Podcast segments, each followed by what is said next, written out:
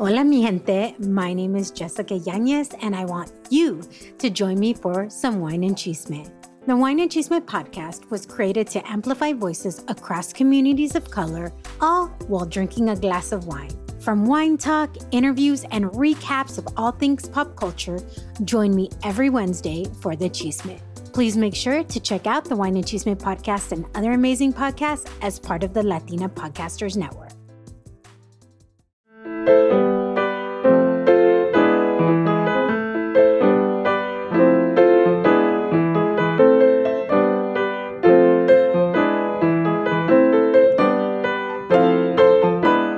What's good, mi gente? It's your girl, Odalys Jasmine, and welcome to Hella Latino. I am so juiced for today's guest. Y'all are going to hear from my Central American hermana, Cristina Rodriguez, founder of Latinas with Masters and the Latinas with Masters podcast. She is a first-generation Nicaragüense navigating higher education and sharing all the unfiltered chisme on her story. Grab your popcorn, cafecito, all of it, because y'all are going to be deep in this chisme. Let's get into it. You're here. Thank you for being here. No, thank you. Thank you. I mean, this is the much anticipated, hella long. But you're here. I'm so happy you're here, by the way. I've been looking forward to this conversation all day because you're incredible. If y'all don't know Cristina, y'all about to know Cristina. We're going to get started with the first question, and that's how do you identify and why? How do I identify? You know, I feel that society wants us to identify with one particular type of identity. And I feel like I'm multiple, right? I identify as Latina. I identify with being a woman. I also identify being Nicaragüense, even though I was born and raised in San Francisco, being first generation. So first generation, U.S. born Nicaragüense. I'm all of those things. That's who I am, you know? Claim it, girl. What I love most about this question is that I've had about 60 guests now, right? 60 different people, and no one's answered that question the same. And I think that's the beautiful part about being Latino, Latina, or just being who we are is that, like you said, society wants us to be in a little box, but Latinidad is so big and we're so big that it's just like you can't put us in this like little category. We can't just check off one box, right? Like we are so much. We are really abundant. Absolutely. Well, thank you. Thank you for answering that question in your most like authentic way, saying you're a woman, US born, Latina, Nicaragüense, de todo. I wanna jump into your story because I see all the amazing things that you do, but what I love to do here is just almost paint the picture of like Cristina's life, right? And how it all led her to where you are now. So let's start when you were younger. Tell us about your parents' immigration story, or maybe your grandparents' immigration story, wherever that starts. And how does that lead to you being born, and where were you born? Yeah, so my parents are both Nicaragüense. They both came here during the early 80s when there was the civil war in Nicaragua. And prior to that, I have actually learned through multiple storytelling and narratives of our family that actually my great-great-grandma came here by boat in the 1950s. And she came here with one of my great aunts and came here with one of my great uncles. And one of my great uncles actually fought in World War II. And because he fought World War II, I'm sorry, not World War II. He enlisted in the army. I apologize. And because he enlisted in the army and did his time, he was able to give citizenship to his family. And so because of him, we were able to bring my grandpa. And then through my grandpa brought my aunt, and through my aunt brought my dad. And so then I was able to, you know, it's beautiful to see that story, right? Because all I heard was, oh, you know, we come from Nicaragua, but, you know, my uncle was just an American hero, just like anybody else. You know, he fought in a country that he was not a native born citizen to. And, you know, through his service, you know, he was able to be rewarded with citizenship for him and his family. And then through that, everybody started bringing each other. And then so when my parents came here in the 1980s, they met here in San Francisco, And then hence the queen was born. I was born. Hell yeah. So my dad played baseball, as every Nicaraguan and Central American does, right? My dad plays baseball and my mom was working at a Nicaraguan restaurant. And they met at that restaurant when my dad, you know, after playing baseball would go to that restaurant, to that bar. And my mom was the waitress. And that's how my parents met. And then, you know, within Nicaraguenses, you know somebody that knows somebody. And so they ended up knowing a lot of acquaintances. They had a lot of acquaintances that they knew from Nicaragua. And so, yeah, I mean, that's pretty much the story of how my parents got here and my family. You know, some of them actually did cross the border. Some of them went through different avenues of migrating here to the United States. And so, you know, that's with any, you know, Latino narrative or story that's part of our history and our culture. And I'm not ashamed of that, you know, and I feel like as a kid, I've always been told to be ashamed, right? To that my parents were born here, they didn't speak English, that they're not U.S. citizens. And I just remember my mom telling me, "You're not Nicaraguense, you're American." And I honestly used to like get mad at my mom and be like, "Why would you say that? You're Nicaraguense, my dad's Nicaraguense, I'm Nicoya, right?" And my mom would be like, no. Yeah. I mean, she would say like, "Yes, and you are an American citizen. Vos sos americana. You speak English, you're U.S. born." What she was trying to tell me, which I later found out, or I later realized, is that what she was telling me was, you have privilege and you have every right to be in this country. You have every right to have that job. You have every right to get a degree. You have every right.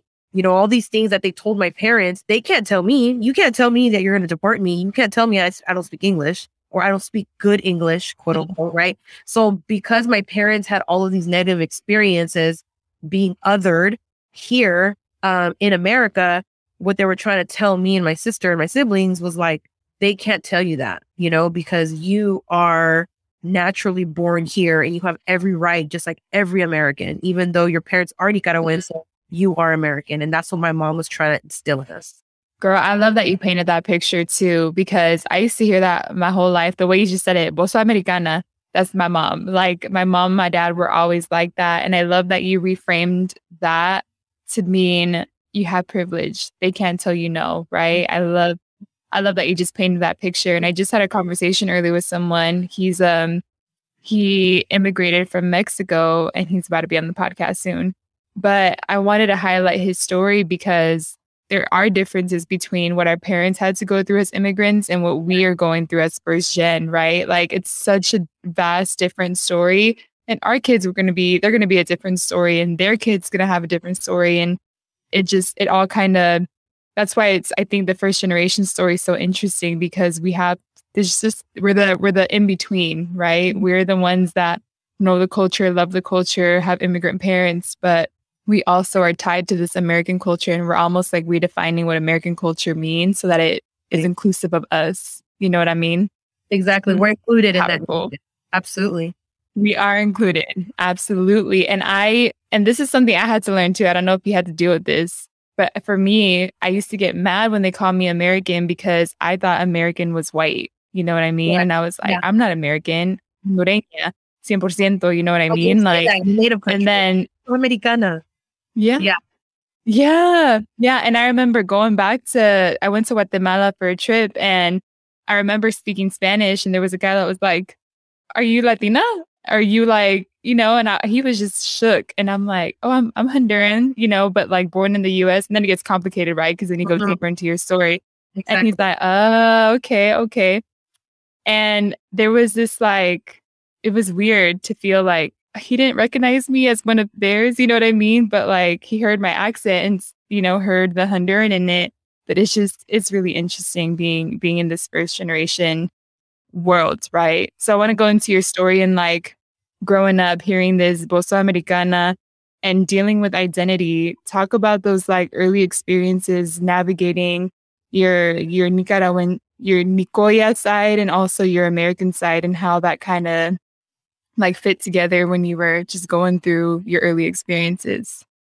Yeah, so I feel that when I was navigating life and education, in the spaces that I was in, they made it very clear that I was not American. they made it very clear that you're Latina, you're Mexican, you speak Spanish, you're from Central America, you know, your parents are immigrants, you know, all of these. And it was, the tone was very negative, right? But then, like you said, you go to the native country, you're around other, you know, Nicaraguenses, other Central Americans. And the moment that you show any type of assimilation of being American, it's like, oh, you're not Nicaraguan, you know? So, girl, like in that Selena movie, where it's like that one part where she's like in the van and her dad's like, mm-hmm. you know, in Mexico, you're not too Mexican, and in America, you can't be American. And it's just like all these things. And that happens with every Latino culture, you know, like in Nicaragua, I'm not Nicaragüense, I'm American. But here in America, I'm not American, I'm Nicaragüense. And it's just like, why can't I be both? I can choose. And so I was definitely othered when I was growing up, you know, because I spoke Spanish, everybody would just say like, oh yeah, so then you're Mexican. Again, in a negative way. And at first I used to be like, I'm not Mexican. Like, don't say that. Like, I'm not, you know. And then as I got older, I started realizing like, oh, they needed to be educated, clearly. So let me tell you where Nicaragua is. So Nicaragua is in Central America. It is the biggest country in Central America.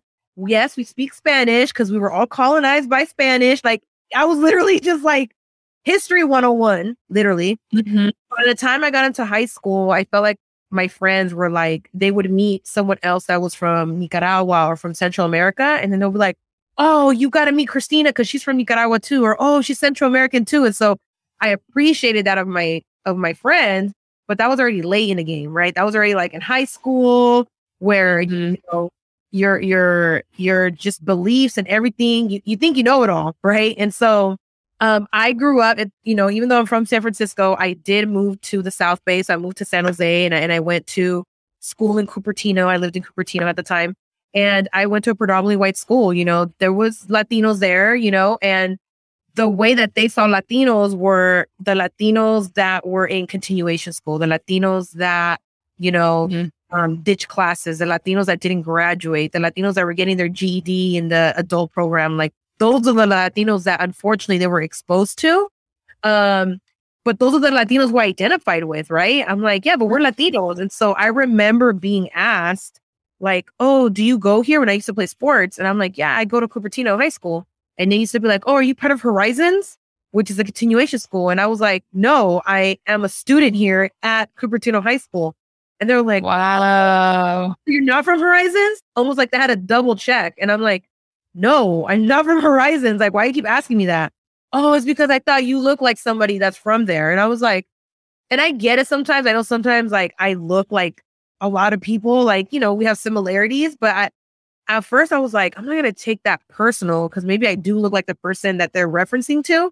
But then I started realizing like, no, they looked at me as a Latina and they didn't think that I belonged in a traditional quote unquote high school, that I must have come from the continuation side of the high school. So mm-hmm. yeah, bro, there was a lot of things that I experienced being, you know, in a predominantly white space.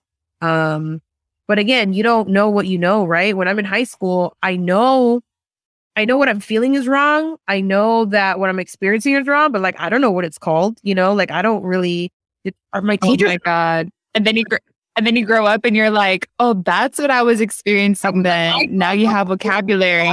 Okay. Yeah. All right. So we changing that for my kids' generation. Yeah. Oh my, I can't even imagine. And you're reminding me right now, I'm reading this book called Don't Ask Me Where I'm From. It's about Central Americans, which y'all who listening, Central Americans, especially Hondurans and Nicaraguenses, we are not represented anywhere. Like, we are just so underrepresented. And I felt the same way, like I had to educate people. I'm usually the first Honduran people meet, probably the only Honduran they meet. Wow. And it's just like, it's just so interesting, right? I'm like, well, y'all need to come to San Diego and y'all need to meet my family because there's Hondurans are lit, Central Americans are lit. Mm-hmm. But having to educate people on your culture, and I would almost feel dope for being different, but also like I do say vos, I don't say tú, you know what I mean? Or I don't say que padre, I say like, you know, that's lit or está chévere, you know what I mean? Like I say things that are a little differently than other people. And growing up, I don't know if it was the same for San Jose, but I grew up in a predominantly like Mexican community. And so a lot of my Mexican friends would be like, oh, Jasmine, do your little accent again. And I'm like, you know what I mean? Mm-hmm. It would just be, and it was all fun and games. Like you say, you don't know when you're in high school, middle school, but then growing up, I'm like, huh, is that cool? Like, I don't know how I feel about that now. Yeah, it's just, you don't experience that with other. I mean, I grew up with other Nicaraguenses and Central American and Mexicans, and we're not telling each other, hey, say that again, or say one more time, or roll your R's again, or do this, you know? And after a while, to be honest with you, like, people would say Nicaragua, but they would say it instead of pronouncing it how you're supposed to pronounce it, which is how it's spelled. NIC, they would say it N-I-G, almost like you're saying Nigeria, or you're saying the negative word of, you know, like you're saying the N-word, but they would finish it off with, you know, agua. And I used to be like, no, it's not N-I-G, it's N-I-C. And then I started realizing, like, wait, are they doing this on purpose? Or are they legit saying it like that because they think that that's how you pronounce it? Like, again, I'm just kind of like, okay, well, you sound stupid. Like, you know? Yeah. And for a while, I was like, okay, dude, like, you're just gonna have to learn how to spell or like pronounce it or like stop it now, because it's becoming annoying. Like, it became annoying. Yeah. But, you know, a Hondureña wasn't telling me that. You know what I'm saying? It wasn't like always it's, like, it's so interesting. I'm Latino saying that. Yeah, always. And by the way, this book, it's called Don't Ask Me Where I'm From. Anyone who's listening, you can see now, you would love it. It's so good. And you reminded me of her because in the book, she's talking about how she was part of this program, like basically like a equal opportunity program called METCO. Mm-hmm.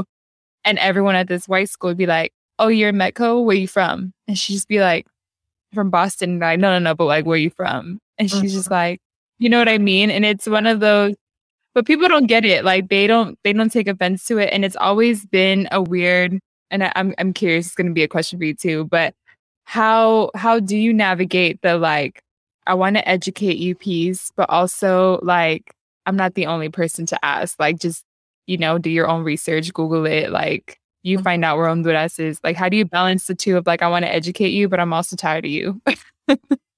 Yeah, I definitely feel like it's the tone, the setting that I'm in, you know, like, yeah, you're right. It's just like, I think now the pandemic definitely kind of awakened a whole nother type of wokeness. And I feel like there's people that genuinely want to learn and genuinely want to know, right? And I think that's fine. Listen, I'm here for the journey. I'm all about learning. I'm all about anti-racist. Sure, absolutely. Let's go ahead and learn. But if you're going to, like, if I'm already feeling like, don't get me wrong, there's been conversations where I'm just like, okay, now you're ticking me off. Because it's about, like, where I'm from. It's like, it's always a conversation of like, but where are you really from? Like, where do you want to know that I was born in a 1-bedroom apartment on Mission Street? Like, what? Like, I'm from what? Like, what are you trying to ask me? And it's because, you know, I'm dark skinned, right? I speak Spanish, you know? So then it's like, what are you? Are you Black? Are you Dominican? Are you Puerto Rican? Are you born here? Are you not born here? Like, I feel like that's the question that always gets asked of me, not necessarily like anything else, you know? And it's unfortunate that, but like I said, there's ways of saying it, you know? Like, oh, I know that you're an accent, or your last name is Rodriguez. Like, oh, I'm just wondering, like, where's your family from? You know? And that's when I tell them, you know, yeah, Rodriguez is my married last name. My husband is Mexican, but my family's from Nicaragua. Like, I feel like certain times I just volunteer that information because eventually questions like, oh, but where are you from? Okay, but isn't it mad funny when they're like, where are you from? And you're like, okay, so I'm from Southeast San Diego, but my parents are Honduran. And I'm like, you know what I mean? It's just sometimes I do tend to be in the mood where I over-explain, but it's like, it's almost like not even over-explaining. Like, this is legit. Like, I am from Southeast and that's a huge part of my identity, but I'm also Honduran. That's another huge part of my identity, but I was born here being first, you know what I mean? It's a complicated story, which is why I hold this space with us, right? Because we have spaces to just be real. Like, it's hard out here. And then Hispanic, Latino, Latinx, Latine, like, girl, it's another combo. Yeah, but it's a whole other combo. You know that I've noticed that, like, the older generations definitely are the ones that ask me, like, when they ask me in Spanish, right? Oh, de donde soy? O soy nacida aquí? Only because they hear me speak Spanish And it's almost like they know, like, that's not a native Spanish. Like, you speak Spanish, but you're not going to fool me because I'm native. So sometimes I'm like, oh, yeah, yo estoy aquí. Mis padres son de Nicaragua. Ah, ya sabía. Pues, sabía que ella no está. And I'm like, dang, like, hella day. Hella trying to call me out. Like, yeah. And I don't. If y'all don't know, we say be. Yeah. Be. Mira. It's such an American thing. It is. It's such an American. I'm dead. I want to go back to your story because you're talking about going to Cupertino High, being one of the few Latinas there, the few brown people there. Talk about what happened after going from Cupertino High School. Did you go to college? And I mean, I know you went to college because of your whole business, but like going to college, how was that whole experience for you? Like just first-gen college student experiencing all this. Like, did you feel like you hit imposter syndrome prior because you went to Cupertino High, or did you feel like you still had it heavy in college? Yeah. This show is brought to you by McDonald's. If y'all know me, you know I love me some potatoes in all forms, but especially fries. And you also know I love being a tía more than anything else in this world. So when I think of McDonald's fries, I can't help but think of my nephews, Ezekiel, Gio, Emilio, and Elias, because they love McDonald's. And McDonald's has actually been at the core of our most cherished and common bonding moments. After their soccer practice, they'd come over, sweaty and hangry. We'd get them packed up in the car, go to McDonald's drive-thru and order four kids' meals. They'd compare toys, and all I'd hear in the back is, "Oh man, you got the one I wanted." And they would, of course, start eating in the car because they can never wait till we get home. But the best part, in my opinion, is taking their fries and they're not looking, because y'all know it's impossible to resist papitas, even when they're not yours. Whether I'm taking my nephews to McDonald's or I'm enjoying a breakfast platter with my viejos after an early church service, can't deny that it's been part of the familia. As my nephews would say, McDonald's, I'm loving it. So I went to Cupertino High School. I lived in Cupertino from 6th grade up until sophomore year. And then junior year, I moved to Mountain View. So Cupertino, think of like Apple campus. And then Mountain View, think like Google campus. Because literally I was around all of these people, honestly. Like all my friends' parents worked in tech, right? And then here my dad is like a maintenance supervisor, right? And I'm like, yeah, my dad's probably the guy that like fixes the plumbing in your apartment, you know? But I used to be proud of that. My dad worked very hard to be where he's at, and we got free housing. So I was not ashamed to say that. So then I moved to Mountain View, and believe it or not, I actually ended up going to a continuation school because good old Cupertino messed up on my transcript. I didn't find this out until later, but to graduate at Cupertino High School was 220 credits, and in Mountain View School District was 210. So Mountain View had to honor it was reversed. 210 at Cupertino, 220 in Mountain View. So Mountain View had to honor my 210 credits. So when I transferred, they said I was short 10 credits. I need to go to a continuation school to make up those 10 credits. I was so bummed out. I cried. I was like, what? Again, all of these negative, condensation of like what a continuation school is. And then I get there and I was like, oh, this is hella chill. Like, this is hella cool. Professors are cool. The teachers are cool. Principal's cool. Like, I met a lot of dope people there. There was a lot of Latinos there. It was very diverse, actually. There was, like, white, Asian, Indian. It was actually very diverse in Mountain View in that continuation school. But I ended up graduating early. I got $5,000 worth of scholarships. And I was exposed to pre-college information before I graduated. So because I graduated from a continuation school, I didn't have the opportunity to apply to a four-year university. My route into college was a community college. So I enrolled at Foothill College, it's in Los Altos, and I was there for about a year or so. And then I moved back to San Francisco, and I had a gap year because I didn't know if college was for me at the time, you know? Like, I wanted to get paid more money, you know? Now I live on my own. I have a car payment. You know, my parents are not supporting me because I moved out, right? And not able to pay my college tuition. And so I took a gap year, and it wasn't until I was working at this financial institution, I tried to apply for a job, and they told me that the minimum requirement was for me to have a bachelor's degree.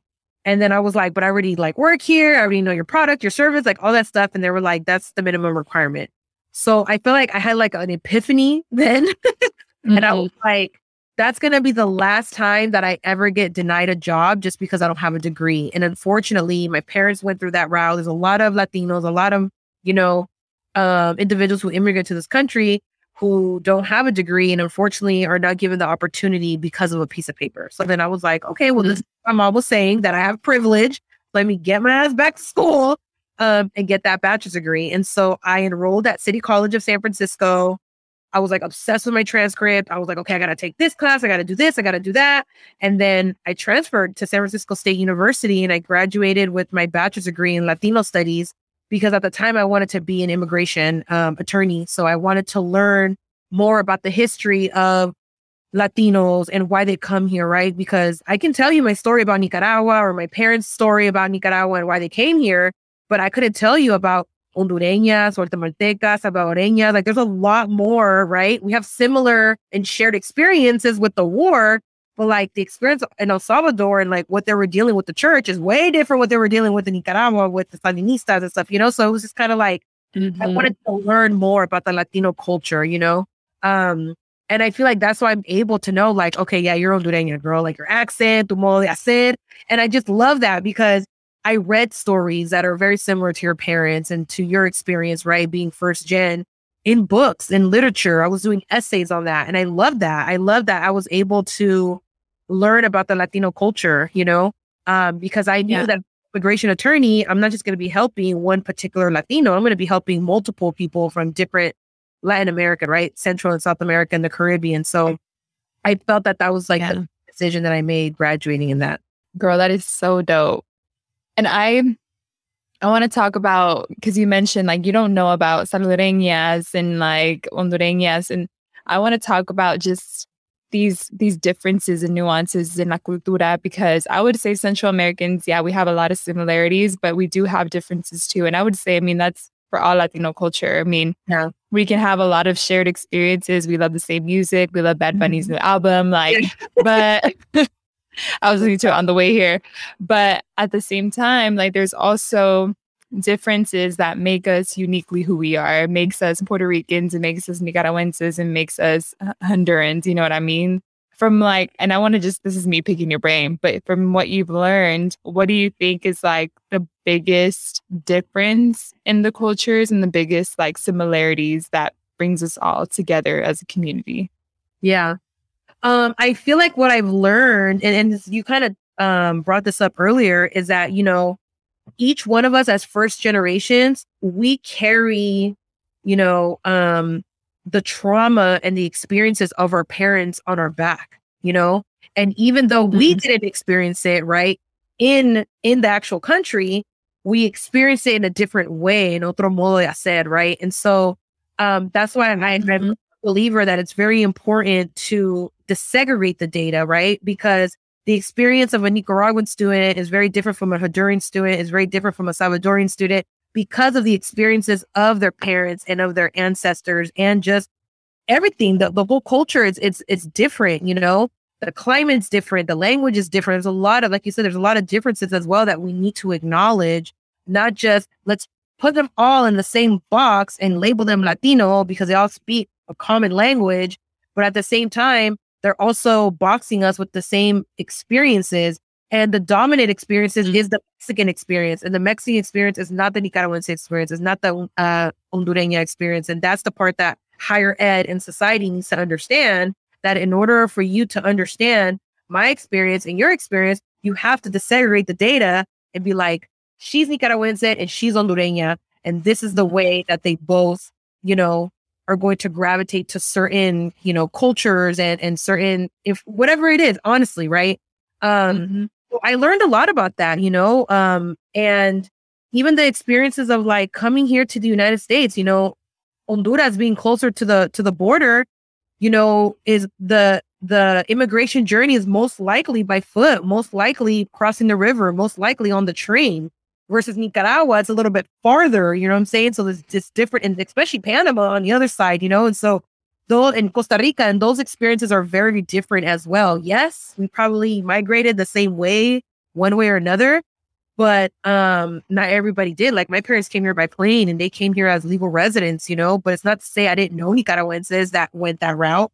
or hondureñas that went that route? Absolutely. I mean, I had friends in Mountain View that were from Honduras, and he was like, you know, excuse my language, he was like, yo soy chapete. Like, I came here, like, you know, and he would just say things like that. And he was proud of that, you know? And I used to be like, hey, well, do you know? Like, are you proud of that? Cool, you know? And he would just be like, yeah, I remember being on a train. I remember my mom, you know, we had to like find a family and like hide and then hop on the next train. And I was like blown away. And he was my age, you know? Yeah, girl. He like, and to him, you know, so now I'm like, wow, like, I'm definitely taking things for granted, you know, being U.S. born. And here he is with the sacrifices with his mom to come here and then to come to the United States and learn a new language and learn a new culture, you know, and then be othered, you know.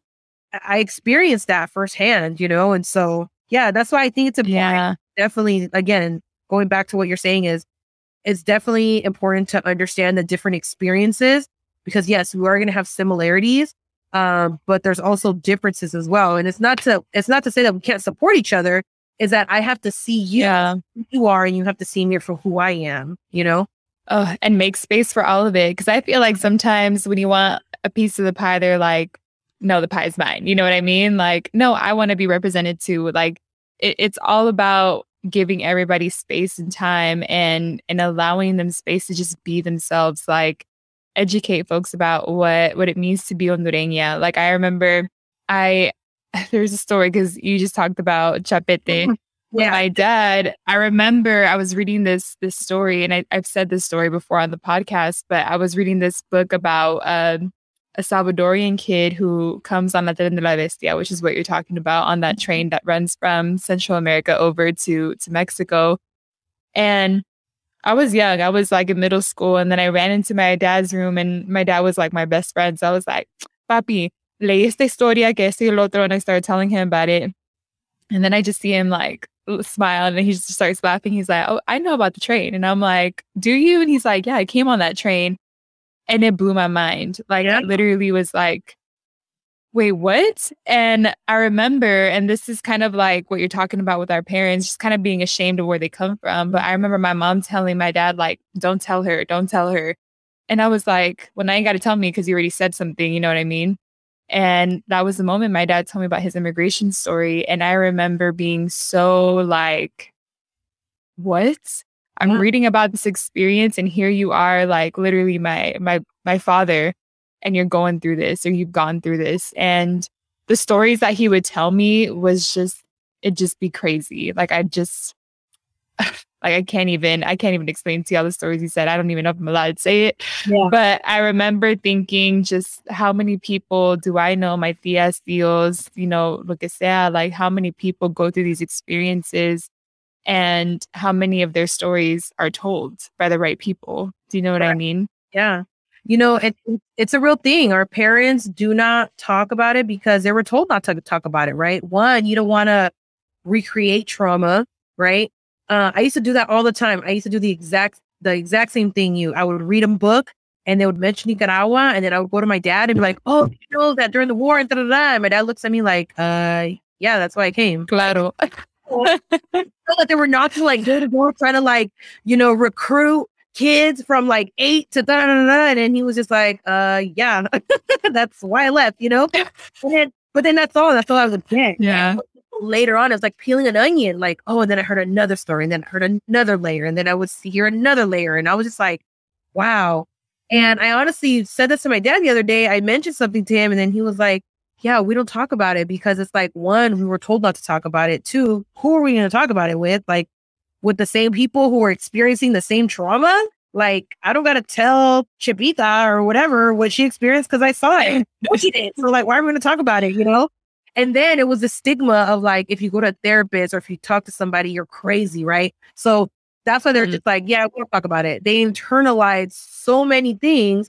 But then what we don't know is that all of the things that they internalize and they experience, that gets brought down through, you know, through our genes, you know? So then even though like my mom experienced trauma in the war, she lost a baby, she lost her husband, all these things that she experienced, you know, I could experience as well, you know, the symptoms, but then also my kids, you know? And so then that's the thing that, again, we're not told, right? We just think that, oh, you know, está bien, oh, no, like, you know, whatever. But no, it's like, how do you tell your parents that, like, oh, what your experience is generational trauma? And they're looking at you like, what? ¿Qué es eso? No. No. No, hombre, no yo. Yo no. No, no. But I, yeah, exactly. No, yo. Like, no, no, no, no. But yeah, it's crazy. Yeah. It's crazy. And it's so interesting because I feel like you've had the same experiences from what we're talking about, but they internalize a lot. So you start to internalize a lot because that's how you think you should navigate feelings. And like, it took me so long to be able to be vulnerable and talk about things. And girl, it still takes me a minute to like really be real with, especially in relationships and friendships and just like life with myself, like just being honest and not internalizing every little thing that happens to me. Like, mm-hmm. It's hard to unlearn that. It's super hard to unlearn that. And I've been in the process of unlearning that. I feel like we're definitely on our healing journey from that, you know? And I'm the oldest, you know, daughter. So I've always had to like translate and like fix things and like, oh, Cristina will figure it out, you know? And so I internalized all these things of how I was really feeling and like put up a front or be the one to be like, no, fuck that. You ain't fucking with me or my family, you know? And then I literally had a conversation with my professor and I was telling her something and she was like, great, but who's taking care of Cristina? Like, whose shoulder do you cry on when your feelings are hurt? Or who's taking care of your feelings when your feelings are hurt? And I started bawling because then I went back to Cupertino. I went back to like all my friends that I protected, all these experiences that I had defending everybody. And she was like, out of all those experiences, who defended you? And I was like, well, they're not going to defend me. I'm defending them. Why would I have them defend me? And she goes, exactly. You've always had to be the one, you know, front of the line fighting these battles, but who's helping you fight your battles? And I was like, nobody. And I feel like I'm that to this day. If I have a problem, I don't ask anybody for help. I'm like, no, I'm cool. I internalize it. And sometimes I got to raise my hand and tell my husband, babe, I need help. And then he'll be like, girl, you should have told me this a long time ago. And I'm like, I don't know. It's just sometimes it just doesn't come to me that I need help. Even though like, I know I need help. I'm just like, no, I'll figure it out. Or I'm going to wait a couple days or whatever it is. I just don't, like you said, it's just, we're learning, it's learned behavior from our parents, from the way that they dealt with problems.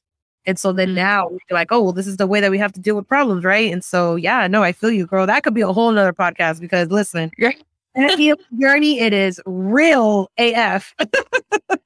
Okay, let's talk about it though, real quick, because I think this is important for everyone listening because this is it's a really real thing and it can really change your life if you really go into this healing journey and start to not see just like the healing that needs to happen, but also I feel like asking my parents more of their story helped me understand myself so much more. And there's generational wisdom as much as there is the generational trauma. You know what I mean? So I want to ask you, when did you start your healing journey and how can folks who are listening start theirs too? Yeah. Woo, girl, I got to take a breather for that one. I started my healing journey. I want to say like towards the end of last year. Definitely, again, I go back to the pandemic. The pandemic brought up so much shit, people, from everybody. Same. And like we're all going through our own healing journey. Within that, like another layer of a healing journey. And yeah, I mean, I want to say that I experienced something specific in my doctoral program. So I'm in my doctoral studies right now. And I experienced a situation with someone. And that particular argument, discussion, whatever you want to call it, literally brought out the wrath of my ancestors, honestly, because even if you think about the history of Nicaragua and like fighting for your country, fighting for your land, fighting for your identity, right? If you're either African, if you're from the Caribbean side, or if you're indigenous, right? Just all of these things. For some reason, that particular moment in time, you know, literally like awoken my ancestors because it was a moment that I realized that I need to be in the space interrogating that type of behavior. So more women and Latinas who look like us are in this space, because what I was experiencing was white fragility, white women tears is what I was experiencing. And again, experienced it my whole life. But then I'm like, oh, that's what we call white fragility. If it's something that we're going to talk about, right? So I want to say that was the moment that I started my healing journey. The moment that I had that experience and then I talked to my professor, which is what I explained earlier, I was like, wow, that was the moment that I started not really... I mean, I always care about people. I always care about helping them as much as I can. Like, that will never go away. But it was like a whole nother level. Now I'm kind of like, if that's disrupting my energy and the energy in which I show up for my kids and my family, I'm not giving it the time of day. Versus before, I used to be like all up in it, you know, and then carry on that energy and then just have like, you know, and then I would be mentally and emotionally exhausted and I wouldn't know why. Now I'm able to call it out, or now I'm able to really like breathe and like really just kind of like assess what's happening and then be like, yeah, I don't want to fuck with that. I'm cool. And then, honestly, like if it's not making me money, if it's not like giving me exposure, if it's like, listen, there's like a whole list that I have. And yeah, girl, like now I'm honestly like, okay, all right, no. That's how you know when you start checking yourself. That's how you know. That's how you know when you're on the journey. And, you know, I don't think people realize Nicaragua has been such a resilient country. It's been through like hell and back, and it's always in this constant state of still. And that's what I was going to say. It's always in this constant state of like disruption. I feel like things are always just happening in Nicaragua. And I don't think people know that. So I want to give you space right now. Can you educate the folks who are listening, and me, myself too, educate us on the history of Nicaragua and understanding where it is and, you know, how we can show up for our Nicoya brothers and sisters? Y'all know this platform is all about celebrating la cultura and showing up as your authentic self. And that's why I'm extra excited that today's episode is brought to you by Chispa. This is an app that you can download on your phone right now if you're looking for love, trying to meet new people, or to find the next novio or novia you're bringing to the family party. So check this out. Chispa is the #1 dating app para Latinos. This is a place where you can connect with someone like you, someone who loves nuestra cultura, someone who can be your authentic self with, and someone who can be abuelita approved. Y'all know I'm currently in a relationship with someone who's proud of his Puerto Rican roots. And let me tell you, it's so nice to be with somebody who loves the music, the food, the culture just as much as I do. But most importantly, I love that there are certain things I don't have to explain. O sea, I can be hella Latina and he just hella loves it. So if you're single, go on Chispa, find your Boricua bae, your Honduran bae, tu Colombiano, tu Cubanito. And the next time your tia starts asking y el novio, or they want to set you up on a blind date con el vecino, just download Chispa to meet your next papacito or mamacita to introduce them to. Uno nunca sabe, something amazing can come out of it. Check out Chispa, tell your single friends too. It's free. Time to meet your media naranja.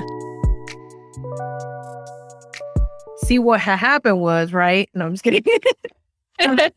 No, you know, to give you a brief history, oh my God, where do I begin? It's just like, you know, Central America has so much history embedded with the U.S. and then the Spanish colonization. Girl, so much.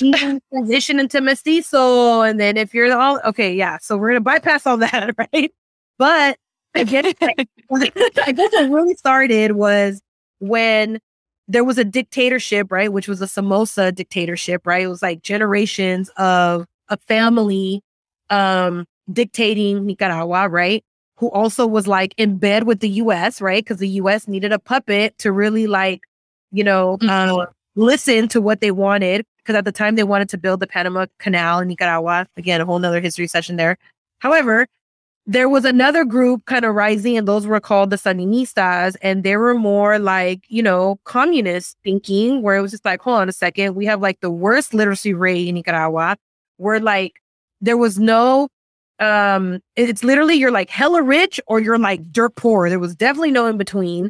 I mean, there was a lot of things happening. And so then the Sandinistas that kind of like created this organization was just kind of like, fuck that. I'm like, we're not going to have this shit no more. We're going to create our own guerrilla warfare and we're going to try to overthrow Somoza and we're going to, you know, have more, you know, indigenous languages at schools, right? And we're going to have more higher literacy rates, and we're going to, you know, spread, you know, wealth and food and all of the above, really basic needs, right, to survive.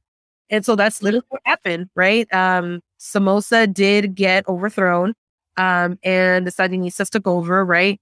Is it better? Probably not, but that's a whole nother thing too, because, you know, now we're dealing with the modern version of a Sandinista versus like the 80s, right? Even though the concept was, they had a good concept from what the outcomes were, what the purpose was, the mission was. I mean, there's still people poor. There's still people that don't have food. There's people that make like less than $20, right? Like a month. It is the second poorest country in the Western Hemisphere next to Haiti.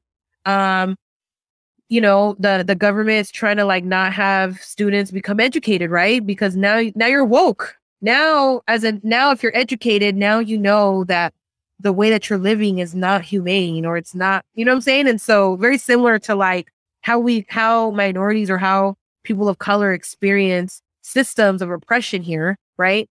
They're trying to keep us out in these spaces so we won't be like, oh, wait, that's not equity. You know what I'm saying? Or, that's not serving us, you know? So yeah, that's a little bit like brief history in Nicaragua. And so, like you said, I definitely feel in like reading all these books and just learning about intergenerational trauma and generational trauma, that I just realized like, wow, this whole time that I've been conformed to kind of put my personality and the way and the person who I am as a Nicaragüense under the rug, you know, and was, you know, encouraged to like assimilate to American culture, right? Yeah. Was not allowing me to show up as my authentic self in these spaces. And so that is part of the healing journey that I'm talking about. Like now I'm just kind of like, no, I'm going to show up with my hoop earrings. I'm going to show up with my red lipstick. I'm going to show up with my curly hair. This is who I am. Again, another microaggression I didn't realize I was experiencing, you know, when I would go to interviews or I would go to work and I was told that I couldn't wear my hair curly. You can't wear red lipstick. You can't wear those hoop earrings. And I used to be like, why? Like, that doesn't make sense. I knew I was fighting something, but then I used to be like, oh, maybe they want the best for me. Oh, because I'm going to get promoted. Okay. Oh my God, damn, she's hella cool. She, you know, why would my appearance matter? You know? So again, going back to what you said was, I honestly feel that my ancestors in one way or another experienced a disruption of their sense of belonging in their home. We know that as a fact, right? Yeah. The fact that my parents had to leave their sense of belonging, right? Being Nicaraguenses, the fact that they had to leave their country and come here, and then now experience a whole different type of sense of belonging, right? But then you think about it, their experience is different than my experience. So how is it that if I'm considered American, quote unquote, if I speak English, if I have degrees, how am I still experiencing imposter syndrome and sense of belonging in higher education or in the workplace? Explain, make it make sense, people. The math isn't mathing. That is because we are navigating spaces that were not built for us. The system is doing what it's supposed to do, which is keep people out that look like me and you. Oh, girl. And now I'm kind of like, again, no, I'm not going to take that, you know? And I honestly feel like it has to do with my ancestors. It has to definitely do with the way that they were treated in Nicaragua, definitely the way my parents were treated here. And like you said, I'm going to use my privilege to my full advantage. And what you said earlier of like my experience being different from my children's experience that's now second generation. Yes, that is the whole point. I will take all the student loan debt. I will eat up all the mortgage debt. My kids, I don't want them to have any debt. I'm building generational wealth.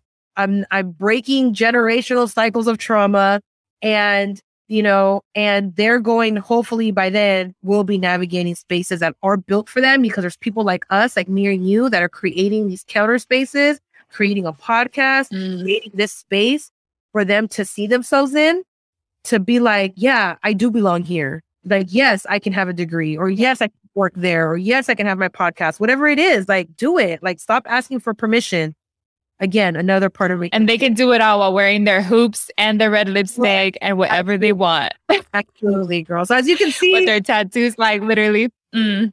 Todo, honestly, like that. And you know, and I will leave with this, you know, with this segment of the question is, I'm a firm believer that just because it was hard for me, it does not have to be hard for anybody else that follows us, honestly, you know, like, and so that is what I'm leaving with. I'm leaving a legacy of like equity and advocacy and like dismantling and interrogating and all these things. Like, let's shake that shit up. You know what I'm saying? And unfortunately, we have to be in spaces with degrees, quote unquote, when I say it like that, because I'm the first to tell you that you don't have to have a degree to be successful.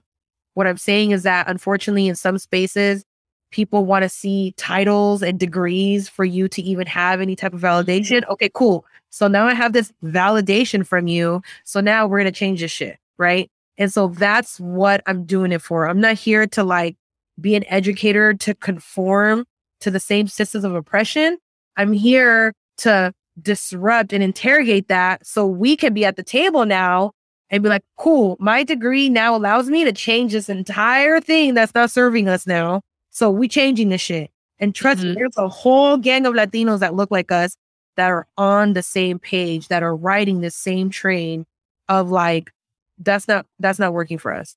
It's like, gotta keep playing the game to change the game. You know what I mean? And like, and that's where I think we have hella privilege, because we are in this space where we can change the game. And we are doing it one podcast at a time, one degree at a time, one lecture at a time. Like, we're doing it slowly in these different ways. And that's what I think is so powerful about when we do this together, when Latinos band together, is because it's better together. You know what I mean? Like, we're all doing the same work in different spaces. And you see more and more of us in these spaces. I mean, we're 20% of the population, aren't we? Something like that. And then like, I think it's 20.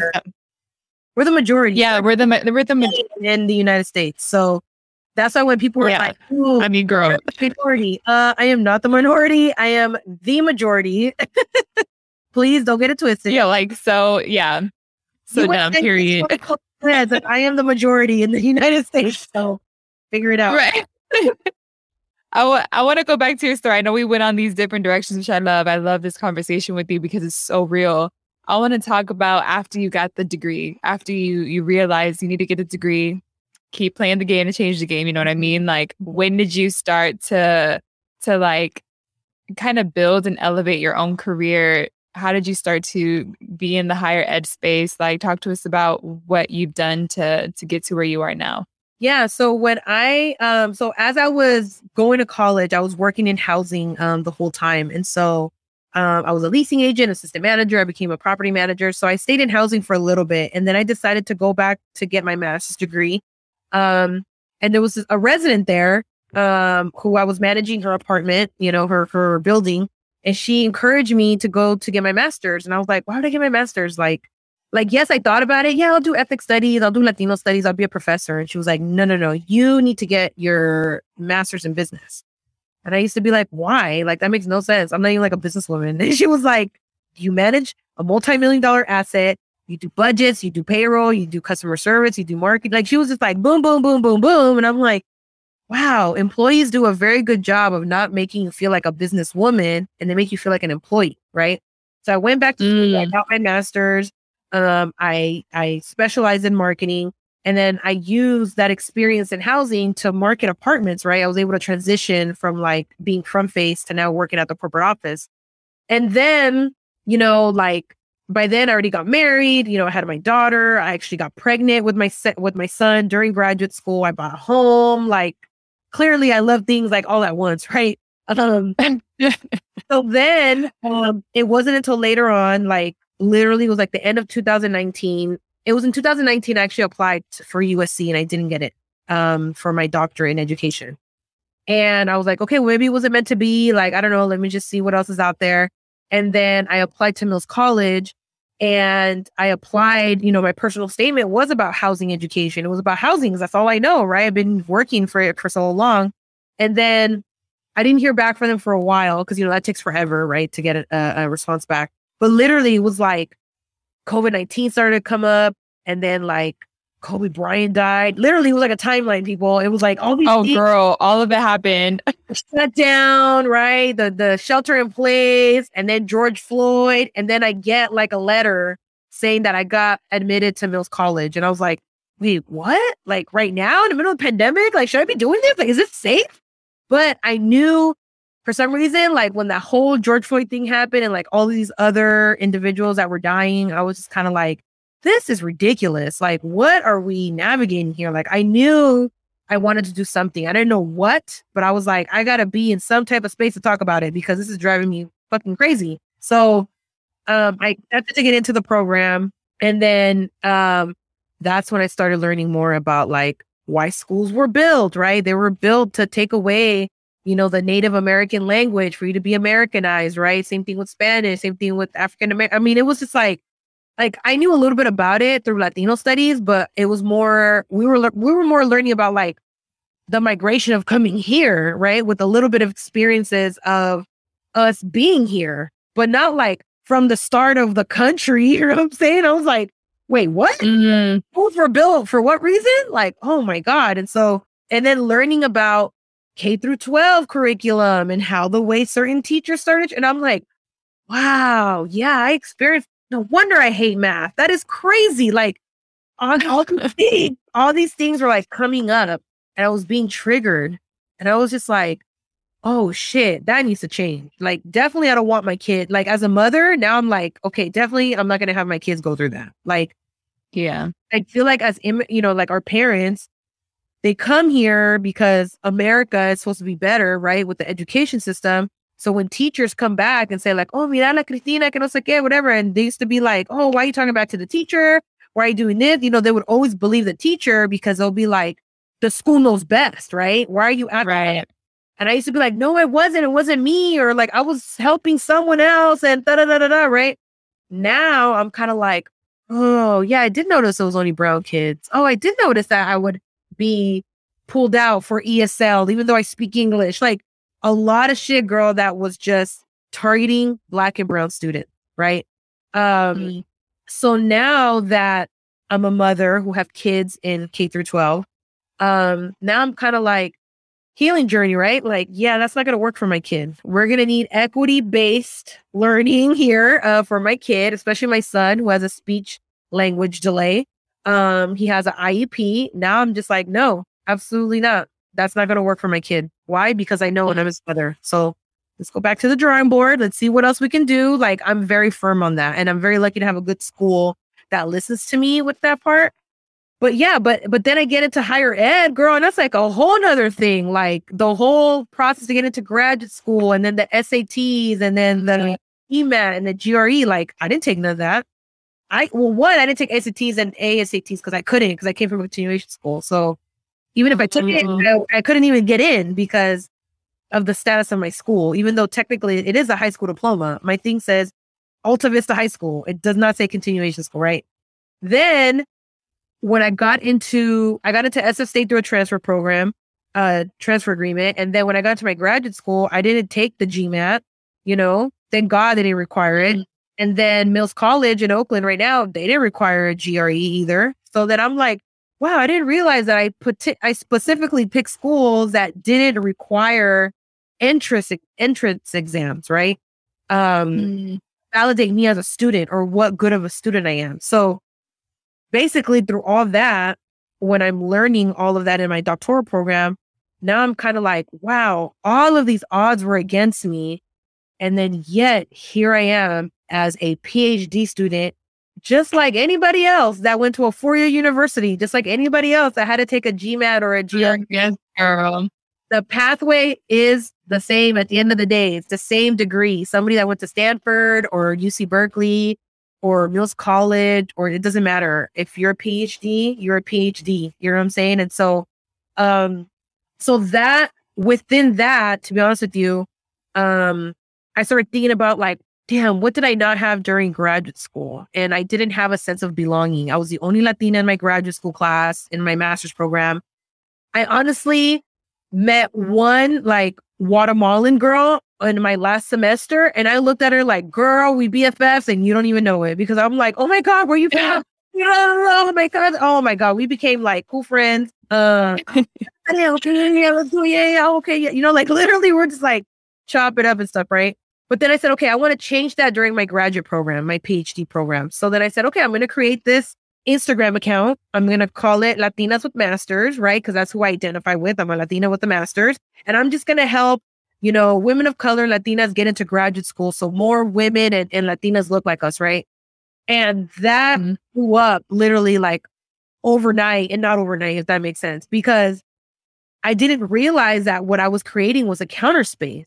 What I was creating, and what you said earlier, was I was creating a space for us to share and see our own narratives of how we got here, right? So it's not just about me, it's about you, it's about the you know, Guatemalteca girl, the Mexicana, the girl from Honduras, the girl from Colombia, like it doesn't matter, like we all have our own story. And going back to like not asking permission, I'm not going to wait till academia creates a space for me. Do they need to create it? Absolutely. But I'm just going to create it on my own. And so that's exactly what I did. I started like pouring information that I knew about my graduate program, on how to get there, what do you need, your personal statement, your transcript, all this other stuff. And then I was also sprinkling in what I was learning in my doctoral program, right? Of navigating spaces that were built for us, right? Type of vibe. And then I was just getting all these messages of like, damn, where were you when I was in graduate school? I wish I had something like this. Or like, hey, I'm an undergrad and I'm considering getting my master's. What does that look like? Can you help me? Or, hey, I'm a PhD or I'm a master's graduate. I want to help other Latinas get into the space. I work in this industry. Let's create awareness on that. And so, like you said earlier, it's like, we're all working for the same thing. You know, we all are trying to uplift each other and create a sense of belonging for us in this space. And so that's how Latinas with Masters was created, was the lack of, right? And imposter syndrome. And then we're going to interrogate this shit now. So exactly what it is. So you're in the changing the game phase right now. It's changing the game, healing journey phase, right? And yeah, I mean, man, the you know, like I honestly read messages and it makes me cry, because it's like, even when I read that, I'm like, wow, I didn't, you know, the fact that like a quote, a story, a picture, right, can move someone. And for someone to tell me, hey, I followed your account from literally the moment I started graduate school, and I just graduated like last week, literally, right? To say that your page helped me navigate graduate school and helped me feel a sense of belonging and helped me feel seen and helped me feel heard. And even though I was the only Latina in my class, I know I'm not the only Latina with a master's degree. I mean, there was like a lot of messages, girl, in that one message. And I'm like, wow, like, oh shit, like that's crazy to me. And this is somebody that like went to NYU, someone that's at Brown, someone that's at a, you know, historically Black college, like even though I'm not there, Latinas with Masters is there with them, you know, and it's just crazy that, you know, that's reality right now, you know. But that is just so important, and this is why I love what you do, because I'm a big believer in like, create the representation you wish you had when you were younger, or create something you wish you had when you were younger. And literally that's what you did with your Latinas with Masters, is you created something that you thought was lacking when you were going through it. And like, girl, I read messages too that make me cry, and I'm like, I don't even care how many downloads I get. This is why I do it. You know what I mean? Like for the messages that come through and that are like, thank you for just like creating almost access to these people, like our people who are doing this work. Because girl, I remember being in school and thinking, okay, these people who working at Google, LinkedIn, like they cool and all, but they don't look like me. And who, like, are they going to welcome someone like me? Like, it's not, I don't see myself represented. You know what I mean? Mm-hmm. And they talked a certain way. I thought I had to act a certain way to be successful or to be in this space. And girl, I'm going to tell you, I rock my hoops. I rock my red lipstick. I rock my Latina sweater, my Honduran like necklace. I rock that shit when I'm in the office, outside the office, like in meetings, in any space that I'm in, because I want anyone who I'm in a meeting with to know they don't have to change who they are. They don't have to change their story to be in this space. Like they can be 100% themselves and widen the space for more people like you and me to be in that space. Absolutely. Girl, we're doing God's work right now. Honestly. And it's work. Believe me, I apply to jobs and I go into spaces and I get rejected, but listen, if I get rejected, it's for a reason, right? Because one, they're not ready to do the work. Two, they're definitely intimidated by how I show up. Mm. And three, that's a them problem. That's not a me problem. And that right there, girl, that's the one that I literally had to, that's the one that I really, really had to like repeat so many times, that the way that I show up in any space, right? I shouldn't have to conform to make them feel comfortable. That is a them problem. That is not a me problem. When my professor, who's a trauma-informed leader coach, told me that, I was like, wow. Again, I cried. I cried like 5 times. This session was like better than any therapy session. I didn't meet her. Honestly. And I was like, oh shit. So even though I am showing up, because guess what? I've been told, oh, you're aggressive, you're loud, you're defensive. And that would trigger me, right? Which triggered me in that situation in the classroom. And she goes, what happens was that you were triggered because you've always been told that that's how you're acting, right? But do people in your community who look like you, do they tell you that you're loud? I was like, no, because we all loud. She's like, are you? We all be yelling at each other. This is normal tone. What are you talking about? It's like, are they saying you're defensive? I'm like, girl, we all defensive. Have you met a Central American with another Central American? Like, it is like game over. Like, and then she's like, are they saying you're aggressive? And I'm like, we're all aggressive, girl. Like, we all get it from our grandma. I was like, what do you mean? But I was like joking, but she was like, oh my goodness. Oh, for real. And I'm like, no, for real. Like no other Latina's ever told me that I'm loud, aggressive, and defensive. And she goes, exactly. That is a them problem, not a you problem. So no, don't say, the next time somebody tells you that, be like, I'm not loud. I'm just passionate, about creating equitable, opportunities for women of color. I'm not aggressive. I'm da-da-da-da-da. Mm-hmm. I'm not defensive. I'm da-da-da. You know what I'm saying? And so I had to learn how to defend myself in that way, because what I used to do before is, again, I would internalize that and be like, oh, bitch, I'll show you fucking aggressive. I'll show you loud. Right? Because that's what they wanted. And now the petty come out. Oh, girl, listen, I could be petty as hell. And I was kind of like, whoa, so I'm not supposed to? She's like, no, you're not. Like, be your authentic self, but don't show up that way because that they're expecting you to show up that way. Show up that way because you're authentically showing up that way, which are two different things, right? But yeah, girl. So like you said, it's just like, this healing journey is real, girl. Like before, I used to be like, list like that Cardi B song that goes, if you see me and we don't speak, that means I don't fuck with you. Like, honestly, I wouldn't not even look you in the eye, girl. I'd be like, bitch, please. But now I'm able to be like, where are you over everything? And then move it on. Listen, right. You're lucky you got that. For real, right? And you know what? I love how you're ending this piece, because you're talking about how you have to repeat this to yourself. Like, that's a them problem. This is keep showing up as you, because I think it really is about our self-dialogue. And it's a real hard thing to unlearn, because we are in a culture where our parents told us to assimilate, right? And to be American, because they had gone through so much, not being able to speak English, not being able to have an education. They didn't have a voice. They didn't have a say. They didn't have an opinion. Yeah. And so I know it came out of protecting us, and it wasn't like, oh, sos Americana because you're American, but they were saying it like, you got to protect yourself because it's hard out there. And honestly, I didn't get that either until I was older, and I was like, okay, I see what they mean. Like, it's crazy out here. But I learned that last year. The positive self-talk. Girl.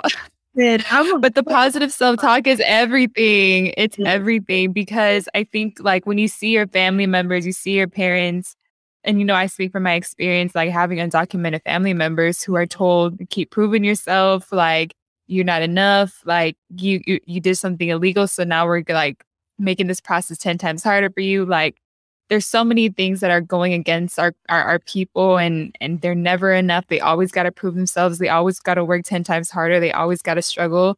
We grow up seeing that. And for us, we internalize it. Like, if we just work hard, then we'll make it. If I just go to school, then I'll make it. Yeah. And it's so much more deeper than that. It's really learning how to be your authentic self, how to play the game, how to navigate these spaces with no help, right? Or no guidance. And I feel for you when you're like, the people I went to school with, like they had people that was working in tech in their families. And you're just like, my dad's the maintenance guy. You know what I mean? Like yeah. it's a really hard thing to unlearn. Like, okay. Yeah. No. Yeah. And I mean, same thing. I moved to Silicon Valley. I had no idea what Silicon Valley was like. And I was like, oh, Google's down the street. Oh, I can work there. It's not just engineers. Like I had no idea. Yeah. But I think I love that you're talking about the positive self-talk. Yeah. But I just think for everyone listening, like, I just want to highlight that from Dr. Cristina, like, you got to have the positive self-talk because it really changes the game. Like, I always say people can believe in you, but you got to believe in yourself 10 times harder than anybody else, because that's the only way you're going to move and thrive in these spaces that are not built for the baddies in tech with the red lipstick and the hoops. You know what I mean? So absolutely. No, and listen, I think I say it so much now that even my husband's like, remember, babe, that is a them problem, not a you problem. And I'm like, yeah. Right. That's how you know when he got the man saying it. That's how you know. Yeah, he definitely deserves an honorary doctorate degree, because the level of information I just poured at him, like, babe, did you know? And then he's just like, oh. And then, you know, and then like, no, and he's just like, yeah, like, that's crazy. Like, you know, of course he understands it, obviously, but I'm just like, wow. Like, I don't know. I guess it's just wild to me. Like, and we're okay with this? Teachers are okay with this? Like, we're talking about kids here. Like, why is this normal? Why are we normalizing this? I guess I have a lot of passion in that way. I'm not aggressive, people. I just have passion on how that's who we are. I'm like, we ain't aggressive. We just really passionate people. And we're not afraid to say something. And that's always something that I loved about my community and the women, Central American women. Like, yeah, they're not the docile, like, oh, you know, get, you know, like, yeah. They loud and they will tell you their opinion, and they're strong women. So we come from strong women in our ancestry, girl. Oh, but I know we over time, Hella, but I want to close this conversation with the brindis, because I love leaving space. Like, I'm a big believer in manifestation, put it out there, and like almost like prophetic word, right? If you put it out there, it's going to happen, and we'll work toward it.